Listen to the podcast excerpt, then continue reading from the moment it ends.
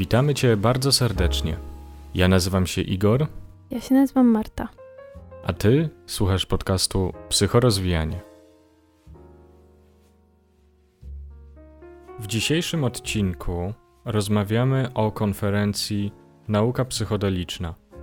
Dzielimy się z Tobą naszymi obawami i frustracjami związanymi z tym wydarzeniem.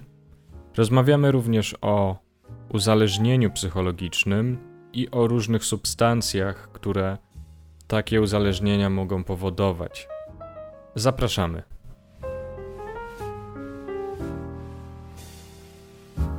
Siedemnastego i 18 września odbyła się konferencja nazwana Nauka Psychodeliczna. Była to konferencja zorganizowana przez Polskie Towarzystwo Psychodeliczne, czyli dość nowy twór, który został założony przez popularnego youtubera, który mm, opowiada o narkotykach na swoich kanałach. Cała ta sytuacja, całe to momentum i cała dyskusja wokół psychodelików, jaka się wywiązuje z tej działalności, budzi we mnie niepokój. Mhm. Mam podobne odczucia tutaj. I ten niepokój bierze się chociażby z tego, że zaangażowane w promocję tej nauki psychodelicznej i też psychodelików e, są osoby ze środowiska psychologicznego, psychoterapeutycznego, psychiatrycznego, neuronaukowego i to są osoby, które również są na przykład influencerami, są to osoby publicznie e, działające, są to edukatorzy, e, ale również są to influencerzy, którzy nie są związani bezpośrednio Wykształceniem powiedziałabym, nie? Jakoś znaczy, no, ni, ni, niczym, twierdzą, tak? ja bym powiedziała, że twierdzą, że interesuje ich zdrowie psychiczne, natomiast jakby takie podstawy, powiedziałabym, naukowe, bardziej myślę, że są związani z tym w sposób taki popularno-naukowy. Mhm. No właśnie, i, i, i przebija się to do mainstreamu, tak? Myślę też, że temat zdrowia psychicznego jest takim tematem, który jak gdyby jest na czasie, jest jakoś modny, Mhm. więc e, influencerzy, którzy tak pośrednio są z tym związani, są na jakiejś fali. Chcą być na tej fali. Mhm. No, natomiast moje obawy są związane z tym, że bardzo przypomina mi to e, narrację związaną z, mari- z marihuaną. Mhm. I z tym, że to nie jest narkotyk, tylko to jest substancja i tak naprawdę to ona ma działanie dobroczynne. Mhm. I to się wiąże z tym, że mm, no w marihuanie jest to CBD, tak? I ono ma pozytywny wpływ na przykład przy mm, Parkinsonie, tak? Chyba przy nawet padaczce, przez to, że Mhm. po prostu ten układ nerwowy przytępia jego aktywność. Może warto też podkreślić, że chodzi o medyczną marihuanę teraz. No prawda? tak, mówię o CBD, Mhm, nie? tak. No natomiast e, no, ma to zastosowania mm, niewątpliwie medyczne, natomiast nie jest to substancja, która ma e, no, takie, takie właściwości, jakie są jej przypisywane, czyli Mhm. niemalże Superfoods. tak, superfoods, Czyli czyli, dobre jest na dobre na wszystko. I obawiam się, że jest to dokładnie ta sama sytuacja jak z marihuaną, teraz z psychodelikami, czyli to momentum jest, to momentum bierze się z tego, że ludzie po prostu, którzy zażywają te narkotyki, chcą to uzasadnić przed samym sobą i chcą dowieść, że to jest dobre i stąd to się bierze. Tak samo jak było to właśnie te parę, parę lat temu z marihuaną i z CBD. No nie, niech pierwszy rzuci kamieniem ten, kto nie słyszał jakiejś, jakiegoś znajomego, znajomej, która zażywa narkotyki i nie mówi, że to jest tak naprawdę dla niej dobre. I że marihuana jej tak naprawdę bardzo pomaga jemu. Prawda? Mhm. Że nie, no słuchaj, to jest super, ja się mogę wyluzować, mi jest świetnie, Mhm. tak? No ja, ja odnoszę wrażenie, że to jest bardzo popularna narracja, stąd też biorą się moje obawy wobec tego, co się teraz dzieje. Warto teraz może wspomnieć o takiej różnicy właśnie e, w uzależnieniu takim biologicznym i takiej psychicznej zależności e, od na przykład substancji, bo Mhm, o tym mhm. rozmawiamy. No, zależność e, fizyczna to jest coś, co na przykład obserwujemy bardzo często u alkoholików, prawda? Czyli to się wiąże z zespołem odstawiennym, to się wiąże ze zwiększoną tolerancją, to się wiąże z tym, że się spożywa mm, no nie kontroluje się tego, ile się tego spożywa, natomiast tutaj przy takich kryteriach e, już wychodzących poza czystą taką reakcję e, fizjologiczną organizmu, no to wchodzimy już na teren właśnie tego uzależnienia psychologicznego. I wydaje mi się, że to poruszenie tego tematu uzależnienia psychologicznego jest kluczowe, żeby zrozumieć e, moją i Marty obawę związaną z tego typu konferencjami, z tego typu mm, działaniami, bo uzależnienie psychologiczne jest uzależnieniem, które dalej pozwala nam wysoko funkcjonować. Może być to, jak myślimy sobie na przykład o zakupoholizmie, prawda? to nawet uzależnienie od zakupów, tak? To jakby w mojej głowie gdzieś tam jest zupełnie odrębna przygródka. W gruncie rzeczy to jest to samo. To są te tak zwane uzależnienia behawioralne, nie? Które no właśnie w mózgu wydzielają się określone substancje pod wpływem wykonywania jakiejś czynności. Tak. I tak jak e, na przykład ten zakup, zakupoholizm, tak? Tutaj e, posłużę się anegdotą. E, nasza koleżanka była na praktykach, tak? Na praktykach, na stażu w ośrodku uzależnień, e, zamkniętym ośrodku uzależnień, warto dodać, gdzie osoby, które odstawiały, tak, e, narkotyki, od razu przechodziły w właśnie na przykład zakupoholizm, mhm. tak, kupowały rzeczy obsesyjnie. No i co to jest? No i to jest właśnie to uzależnienie psychologiczne, tak? Uzależnienie psychologiczne to nie jest e, przywiązanie się do konkretnej substancji, tylko to jest poszukiwanie pewnego substytutu, substytutu zdrowej reakcji na stres, mhm. substytutu adaptacyjnego reagowania na trudne sytuacje, na trudne bodźce. Mhm. Prawda? Czyli dostanę jedynkę w szkole, to mogę zapalić blanta i nie jest to specjalnie adaptacyjne. Natomiast adaptacyjne byłoby pogodzenie się z tym, tak, porozmawianie z kimś o tym, zastanowienie się skąd się to wzięło, bla bla bla bla bla bla. Natomiast ten blunt już ucina nam cały ten proces, bo z, z, spuszcza z nas napięcie prawda? Tak, a dodatkowo może mm, też to zamienić się w taką sytuację, w której kiedy, w której boję się, że jeżeli nie zapalę tego blanta, to czegoś nie zrobię. I to już jest sytuacja takiej, takiego jakiegoś schematu w głowie, że jeżeli ja sobie tego nie zapalę, to nie pójdę zobaczyć się ze znajomymi, bo boję się siebie w tej sytuacji. Mhm. Potem to już się coraz bardziej zawiłe robią te łańcuchy zależności bo potem w pewnym momencie może substancja na przykład stanowić tarczę, za którą się chowamy.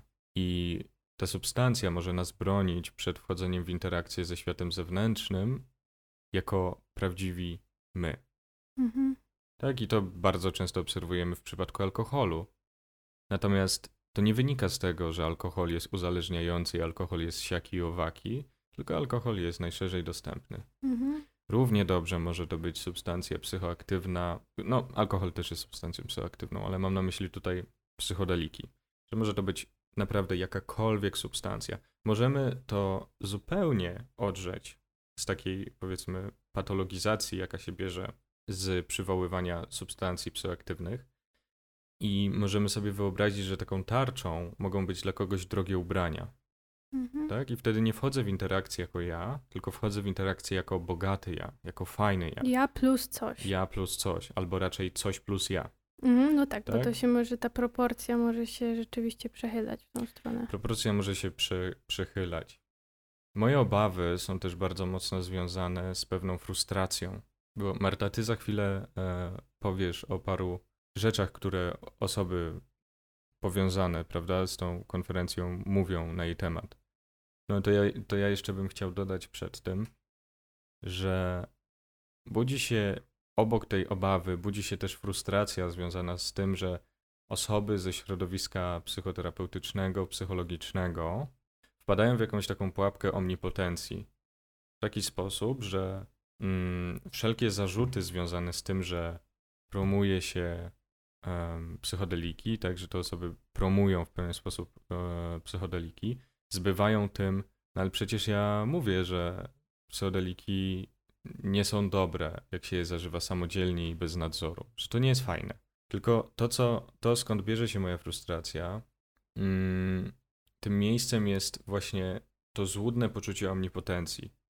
Jako psycholog, jako psychoterapeuta, należy wiedzieć coś takiego, że to, co ja mówię, nie ma znaczenia, bo kluczowe jest to, jak to zostaje odebrane. Mhm. I ja mogę upierać się po prostu, zapierać się, krzyczeć, że przecież powiedziałem, 300 razy powiedziałem. To nie chodzi o to, co się mówi, tylko jak to jest odbierane.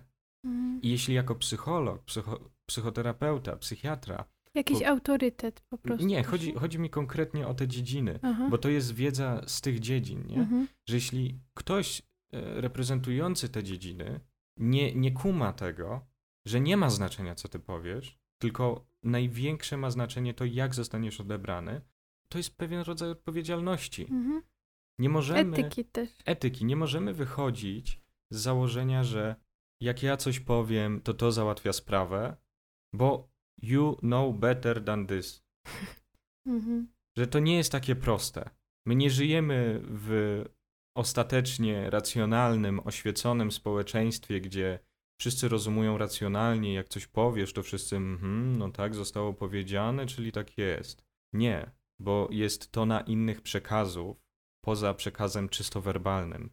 Tak, i tutaj właśnie chciałabym dorzucić swoją taką obserwację związaną z tą konferencją.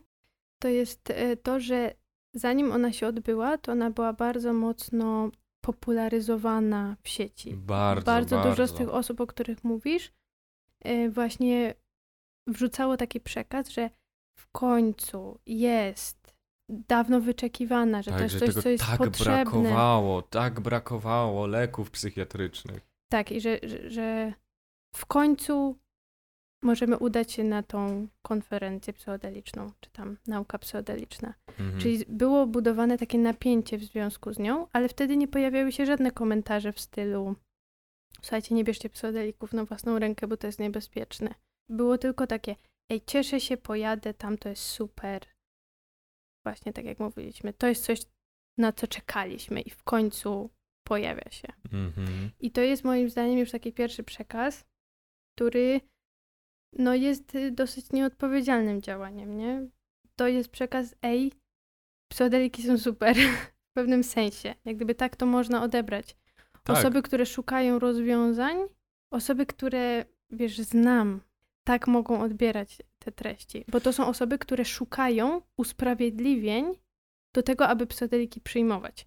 No właśnie. Jeżeli ja jest... szukam usprawiedliwienia, tak. to taka treść od jakiegoś, ja to trochę traktuję jako autorytet. No oczywiście, autorytet że tak. w dziedzinie. Tak, tak. Właśnie dokładnie jest przekazem, wiedziałem to. Wiedziałam. No i teraz, teraz w końcu mogę... mam rację, w tak. końcu mam rację.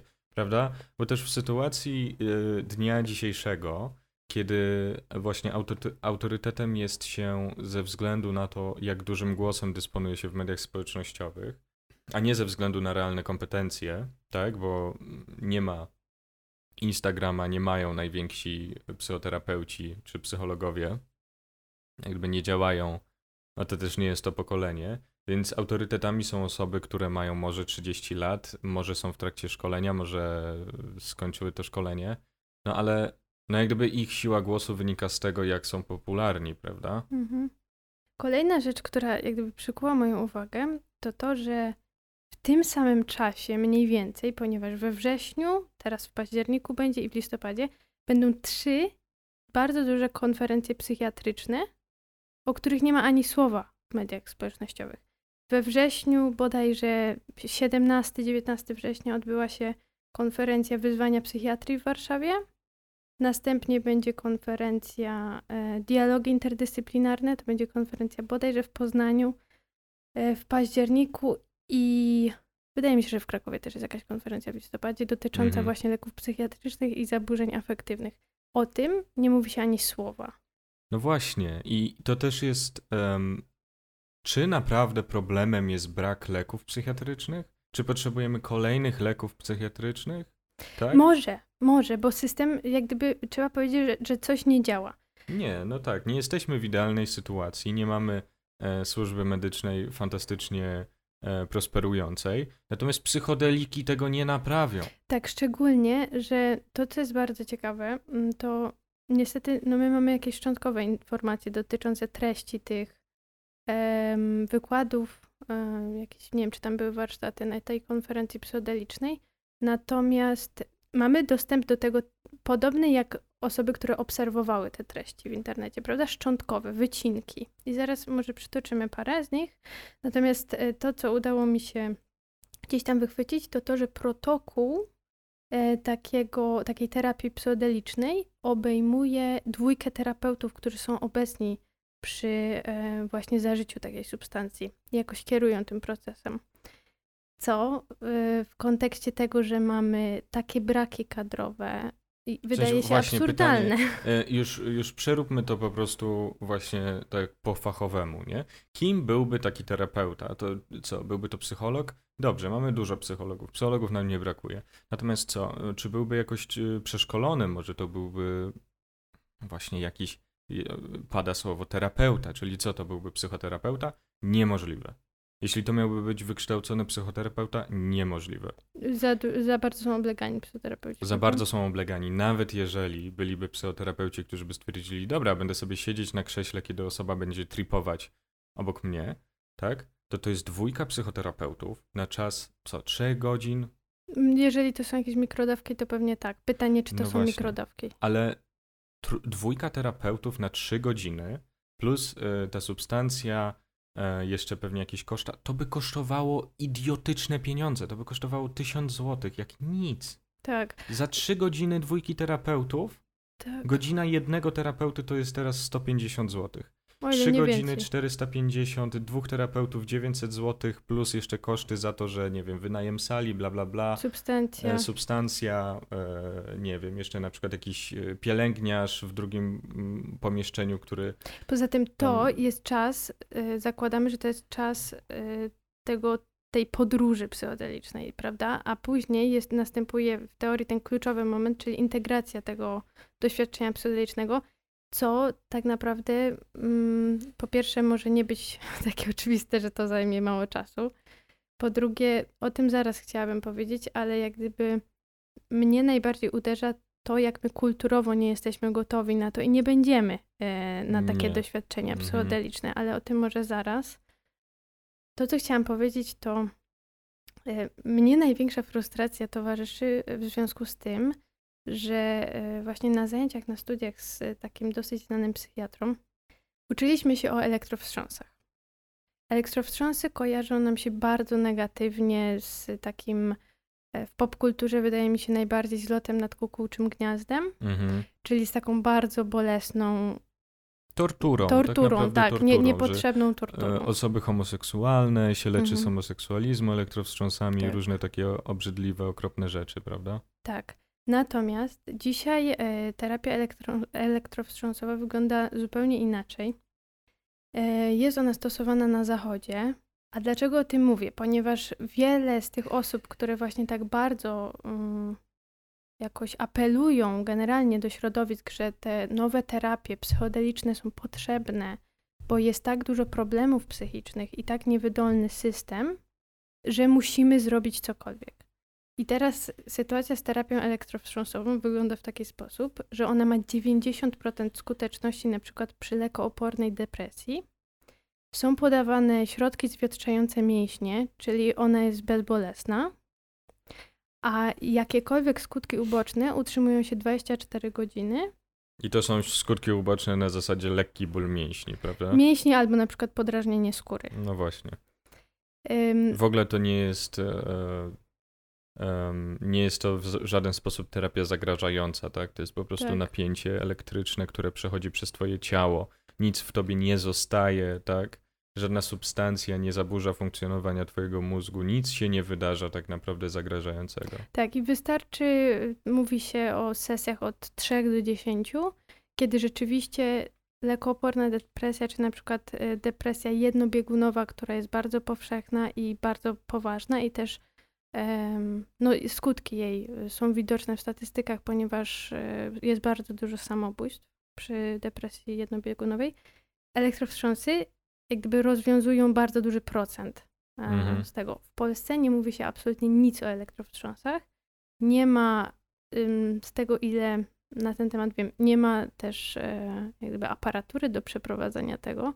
Natomiast ta terapia jest stosowana na zachodzie z dużym właśnie powodzeniem. 90% skucze- skuteczności. Bardzo wątpię w to, żeby psychodeliki miały, terapie psychodeliczne, może tak trzeba o tym mówić, miały podobną skuteczność. No właśnie e, też sam ten aspekt psychoterapii, kiedy mówimy o depresji, prawda, mm, to przez dziesiątki lat od momentu pojawienia się prozaku na rynku jest powielana e, półprawda, że depresja jest spowodowana nierównowagą pewnych substancji e, w mózgu, że tam za mało serotoniny Mhm. czy czegoś tam, gdzie to jest tylko półprawda. Natomiast jest to narracja, która pojawiła się właśnie przy wprowadzaniu Prozaku w 1986 roku. Bo to chodziło o to, że nie wiedzieliśmy do końca, jak to wygląda w tej depresji, więc trzeba było to ukonkretnić. Tak? Mhm. Czyli jest brak równowagi, jest Prozak, który tą równowagę wyrównuje. I problem się rozwiązał, tak? Tak. I jeszcze tylko dodam, że w tym 86 roku dwóm na trzech pacjentów, którzy mieli rozpoznanie depresji, rekomendowano psychoterapię w Stanach Zjednoczonych. Mhm. Czyli większość osób szła na terapię. Z kolei teraz jest to 1 na 4, Mhm. tak? Czyli jest to mniejszość. 25% z 66. Może zakończę to tylko e, tą myśl takim stwierdzeniem, że nie ma wielkich koncernów farmaceutycznych za psychoterapią, Mhm. że psychoterapia nie sprzedaje się tak dobrze, że psychoterapia nie ma kogoś, kto by ją reklamował i że na psychoterapii nie da się zbić takich pieniędzy, gdzie na przykład na właśnie psychodelikach i na lekach da się.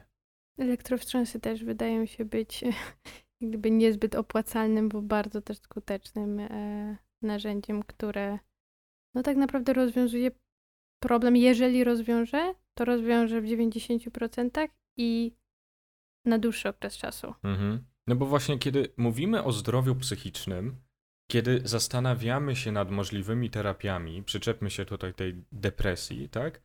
To ja sobie mogę wychodzić z perspektywy, załóżmy, jestem e, psychoanalitykiem i wychodzę z perspektywy tego, dobrze, jestem psychoanalitykiem i depresja, to jestem 300 lat w psychoanalizie i potem już jest super. I ma się przy okazji, wiesz, całe życie załatwione Mhm. i wszystkie traumy, e, Nirvana. nirwana, oświecenie i w ogóle, nie?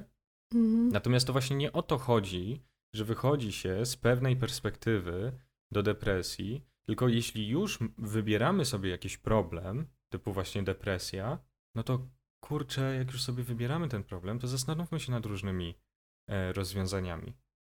A nie, nie dopasowujmy do siebie na siłę tych puzelków, Mhm. tak? Bo co, no, to jest dość złośliwa uwaga, którą mam zamiar powiedzieć, natomiast z racji e, frustracji, no ją powiem, że niestety, ale elektrowstrząsów nie da się ćpać i nie Mhm. sprawiają one przyjemności. Mhm. Więc może dlatego nie mieliśmy konferencji poświęconej elektrowstrząsami. Ani też takiego mm, wielkiego poruszenia w mediach tymi konferencjami psychiatrycznymi, które y, tak samo mogą być przełomowe w jakimś sensie, prawda? A tylko o tym się trąbiło i trąbili o tym naprawdę wszyscy. Ludzie związani z tematem, ludzie niezwiązani z tematem. No, je, je, jeszcze chciałbym właśnie jeszcze raz to podkreślić, jak bardzo nieodpowiedzialne jest to zachowanie. Mhm. Tak, bo pierwsze poszły te przekazy, że y, jest coś, czego nie było, coś nowego, coś, czego brakowało, co jest przełomem tak dalej. I dopiero później, już po tym, po, ja na przykład przytoczę, y, właśnie, na przykład dopiero po takiej informacji z drugiego dnia konferencji, tytuł panelu Zastosowanie MDMA w terapii indywidualnej i relacyjnej. Dopiero parę dni później pojawiło się ej, ej, ale nie bierzcie tego sami. Tak nie można, to jest protokół medyczny, czy tam terapeutyczny. Nie ma protokołu medycznego, umówmy się. To, znaczy nie, no są coś- jakieś badania, w sensie no, No tak, nie, tak, te, ale- temu może nie trzeba zaprzeczać. Ale, ale y, wiesz, to jest raczkujące. przez to, że to są substancje, które w wielu krajach są nielegalne, jest bardzo mało badań na ten temat. Mhm. I owszem, no pewnie trzeba badać więcej, ale to nie jest jakby najważniejsza rzecz na świecie. I to nie jest tak, że nie ma alternatywy, która już działa. I jeżeli tak bardzo zależy nam na zdrowiu psychicznym, to czemu by nie y, właśnie robić kampanii o tym, że trzeba y, elektrowstrząsy wprowadzić w Polsce, prawda? Bo to jest rzeczywiście bardzo skuteczne i już o tym wiadomo. Tak, albo na przykład, żeby pojawiła się ustawa o zawodzie psychoterapeuty. Chociażby. I żeby psychoterapia stała się refundowana bardziej i żeby był kładziony na nią większy nacisk, bo nie chcę nic mówić, ale psychoterapia jest skuteczna niemal przy każdym tak, zaburzeniu. tak, tak. A y, jeszcze a propos tego tytułu panelu, który właśnie się wyświetlał e, w mediach społecznościowych, zanim pojawiły się komentarze, że uwaga, uwaga, nie bierzcie sami substancji psychoaktywnych, które są nielegalne, to tak samo znam osoby, które widząc taki przekaz, mają potwierdzenie tego, że bardzo dobrze, że one na imprezach biorą MDMA, bo to buduje relacje między nimi, bo to jest właśnie tak, że czujesz więcej empatii i e, czujesz połączenie z całym światem i tak dalej, i tak dalej. No, jest to absurdalne, a to jest przekaz, który absolutnie to potwierdza. I to jest jeszcze przekaz, który idzie od autorytetów. Od autorytetów z dziedzin psychologii i psychoterapii. No i jest to tak nieodpowiedzialne i no ja jestem trochę zażenowany tym, że em, osoby, które zajmują się zawodowo psychologią i psychoterapią nie są w stanie zrozumieć tego, że nie ma znaczenia to, że one powiedzą ej, przecież no mówi, mówię, nie, że to nie jest mądre, żeby brać to samemu. Ej, To to jest nie ma znaczenia. nielegalne. Słuchajcie, to jest nielegalne. Słuchajcie, to jest nielegalne, no. Słuchajcie. Szczególnie, że mm, No mamy... właśnie, a wiesz, a jak jest się po prostu z tej dziedziny, to, to, to powinna być pierwsza lekcja, jaką się słyszy, nie ma znaczenia, co ty mówisz, okej? To, Hmm. jak twoje słowa zostają odbierane, To jaki ktoś ma, Ma interes y, w odczytaniu twoich słów, takiego doświadczenia że on tak. wychodzi, mhm. to ma e, też bardzo duże, duże znaczenie. A no, no my funkcjonujemy wśród ludzi młodych. My wiemy, jakie mają oczekiwania, spotykamy się z tym. E, Też wydaje mi się, że mamy słuchaczy w różnym wieku, natomiast e, dzisiaj takie substancje psychoaktywne są bardzo łatwo dostępne na takie. bardzo popularne i bardzo łatwo dostępne. Tak. No. Także jest to w, w tych wielu kontekstach, o których wspomi- e, tutaj wspominamy, no właśnie jakiś taki rodzaj niepokoju, że to może mieć naprawdę odwrotne skutki do tych, które teraz influencerzy starają się jakoś zakomunikować, nie bierzcie tego sami. To trzeba jeszcze badać i tak Mhm, dalej, i tak mhm. dalej. I jeszcze chciałabym może wspomnieć o tym właśnie potencjale kulturowym, o którym tutaj tak troszeczkę e, zarysowaliśmy. Na tej konferencji też pojawiły się właśnie takie słowa, żeby mieć bardzo duży szacunek do właśnie kultur, z których e, te substancje na przykład pochodzą. Zakładam, że takie na przykład jak ayahuasca, Mhm. czy e, pejotl, czy inne substancje. Mhm. Natomiast już od dłuższego czasu mam takie wrażenie, że my jako e, kultura zachodu, bardzo taka mająca takie racjonalne fundamenty. To, co też mam na myśli, właśnie to, że my taki obraz, jak sobie w głowie y, właśnie teraz wyobrażam, to, że kultura zachodu to jest właśnie taka przerośnięta głowa na takim malutkim Mhm. ciałku. A kultura wschodu to jest albo bardziej zrównoważone, albo wręcz jak gdyby różne części ciała są tak porozrastane, ponieważ to jest to czucie, to jest to czucie brzuchem, o którym też ostatnio coś tam pisaliśmy na naszym Instagramie, Mhm. prawda? E, Czy myślenie brzuchem Mhm. bardziej. Em, dlatego wydaje mi się, że takie doświadczenie psychodeliczne, wrzucenie osoby z tak wielką głową, osoby zachodu, do tak intensywnego doświadczenia, właśnie niektórzy mówią nawet duchowego, jest nieadekwatne kulturowo. Osoba, która e, na przykład żyje w Ameryce Południowej i to jest niejako jej codzienność, e, bycie zanurzonym, w, bycie w jakiejś takiej synchronizacji chociażby z naturą, rytuały przejścia, E, tak. Generalnie takie właśnie rzeczy, które naszej kulturze No, są kwestia, obce. kwestia takiej e, pierwotnej religijności, tak? Mhm. Bo te wszystkie substancje psychodeliczne to jest e, dziedzina szamanów, którzy jeszcze e, są z czasów prereligijnych i tak naprawdę e, z czasów magii. Mhm. Tak, to były, to były substancje magiczne, kiedy ludzie byli przeświadczeni o swoim wpływie na otaczający e, nas świat. Natomiast Tak. u nas, w naszej kulturze, no te czasy, no Jezus Maria, nie wiem, czy one były w ogóle kiedykolwiek.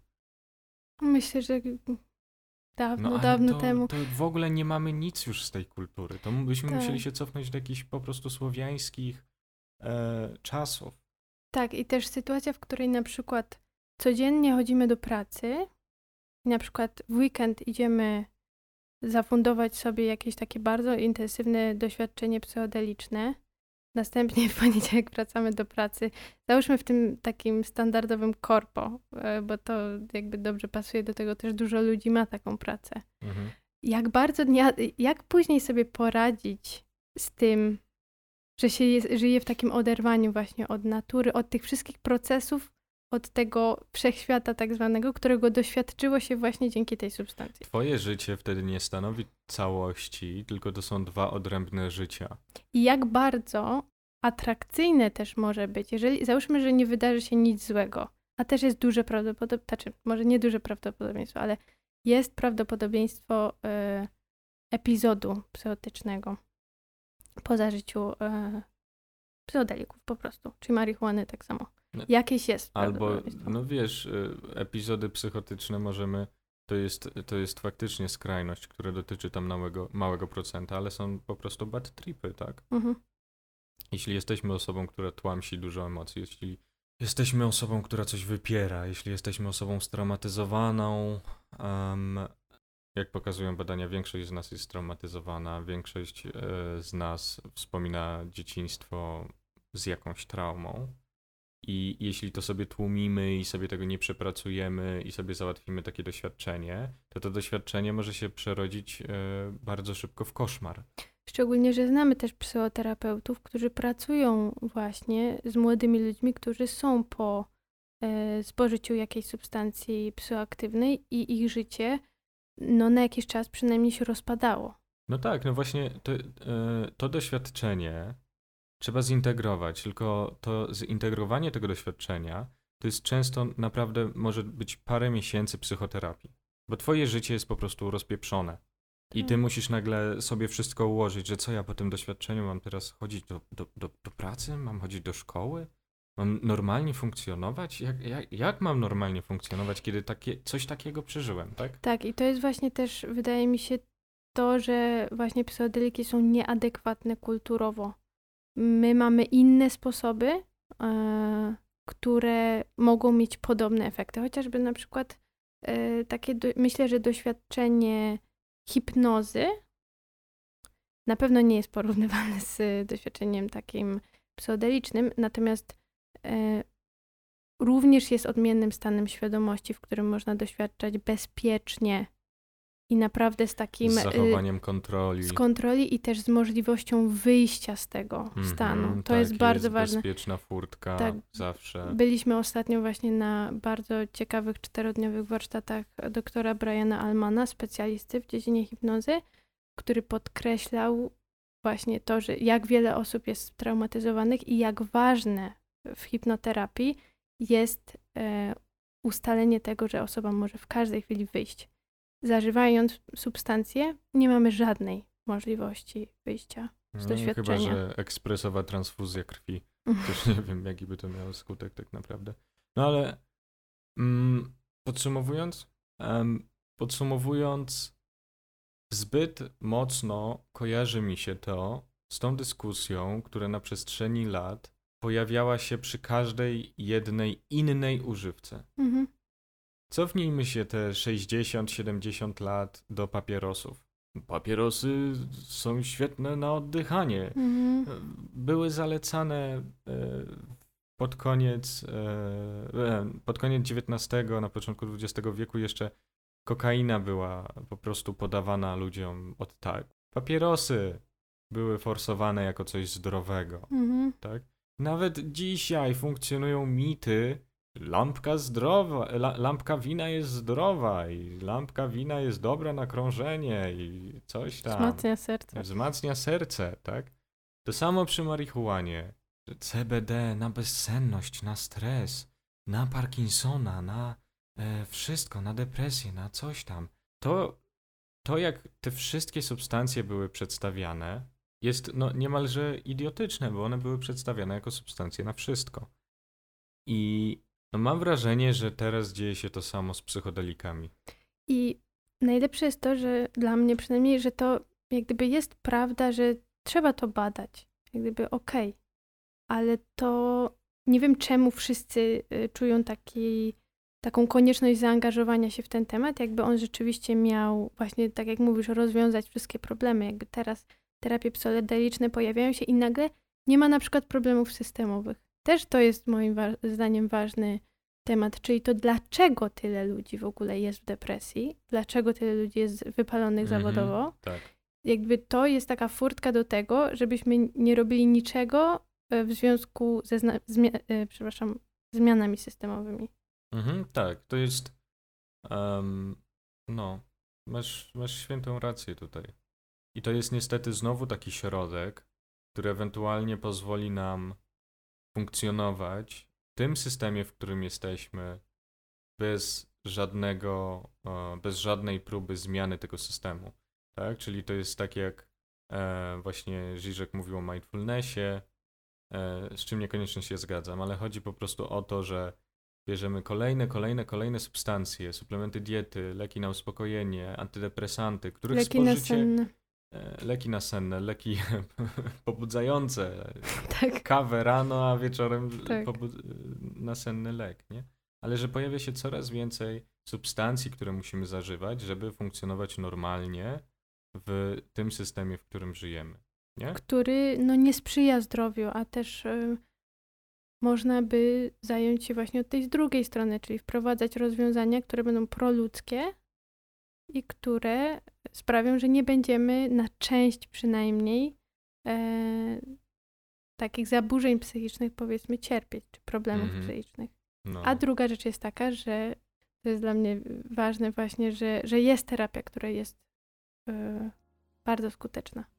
Prawda? Tylko, że nikt o niej nie mówi, bo to jak gdyby nie jest w interesie. To, to je, na tym prawdopodobnie nie można zrobić dużych pieniędzy też. No właśnie.